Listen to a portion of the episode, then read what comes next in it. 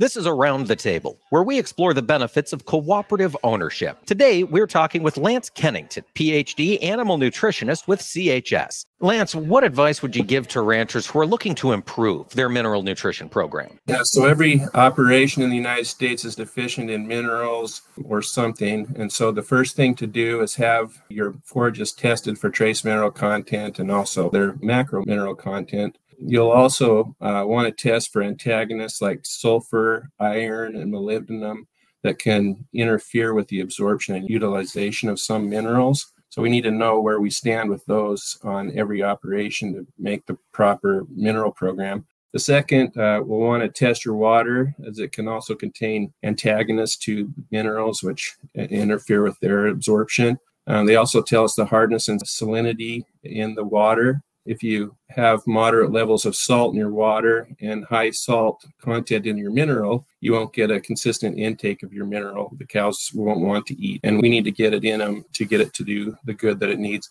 We are also faced with a very high uh, sulfur content in our water, and sulfur is always a big problem with mineral nutrition. So we need to know if we have a problem with sulfur in the water to help tailor a, a program that fits that particular operation.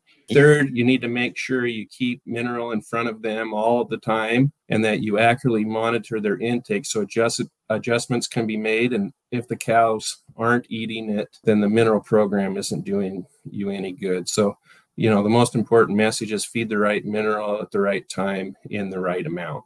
That is the key, folks. We've been talking with Lance Kennington, PhD, animal nutritionist with CHS. And Lance, thanks for joining us this week. Thank you. And folks, thank you for joining us here around the table. Learn more about the benefits of cooperative ownership at cooperativeownership.com.